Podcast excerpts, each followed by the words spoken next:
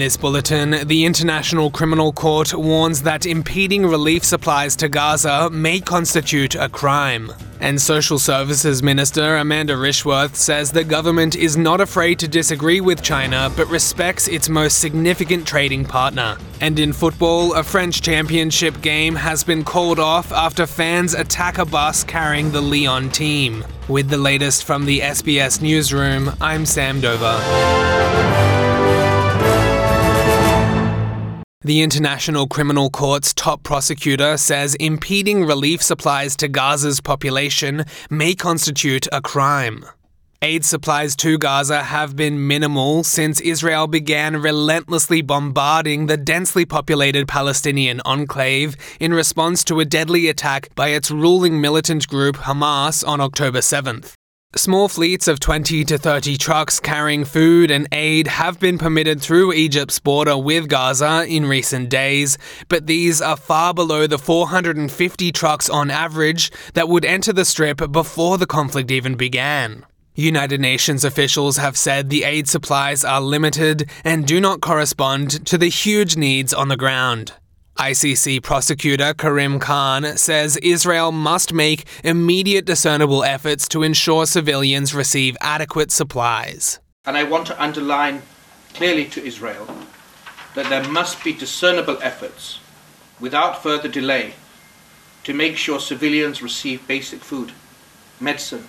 We hear reports of operations taking place without these basic medicines, as if we're in the Middle Ages. In this regard, I have to say that Israel has clear obligations, not just moral obligations, but legal obligations, to comply with the laws of armed conflict.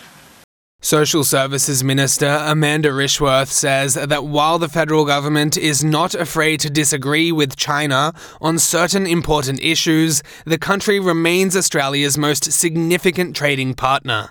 It comes just a few days before Prime Minister Anthony Albanese's trip to Beijing, where he will meet with Chinese President Xi Jinping. Ms. Rishworth told Channel 7 that the Prime Minister's trip is important to help stabilise the relationship between the two nations. Um, as a country and, and as a government, we've been pretty clear uh, that when we disagree uh, with uh, things that China says or does, we will speak out against it. But we will also be very clear that where we can cooperate, we will. And I think that's really important for our national interest. Um, China is still our largest trading partner. Winston Peters, the leader of the New Zealand First Party, has raised hopes of a swift end to government coalition talks once election results in New Zealand are finalised. The 20 day vote counting process will come to an end on Friday when the Electoral Commission ratifies the results of the October 14th election. The three parties in the mix for government formation, the National, ACT, and Mr. Peters' New Zealand First parties, have used the time to relationship build, according to incoming Prime Minister Chris Luxon.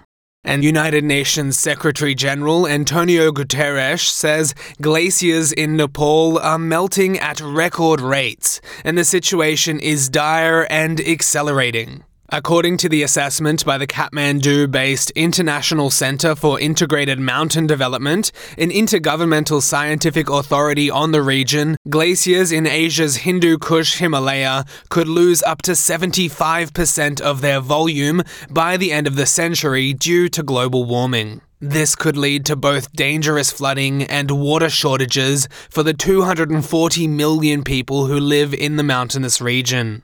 Mr. Guterres says time for the nation is running out. On this trip, I will visit the Himalayas to see for myself the terrible impact of the climate crisis on the glaciers. The situation is dire and it is accelerating. Nepal has lost close to a third of its size in just over 30 years, and glaciers are melting at record rates. The impact on communities is devastating and I will meet local people in the Himalayas to hear directly from them about how they are affected.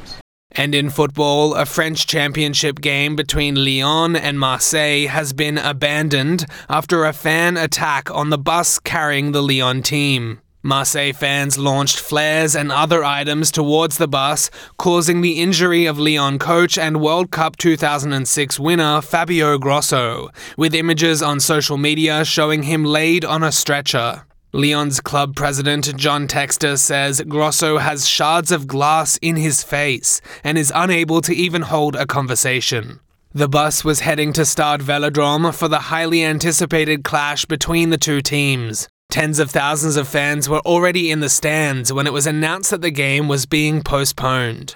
And I'm Sam Dover, and that is the latest from the SBS Newsroom.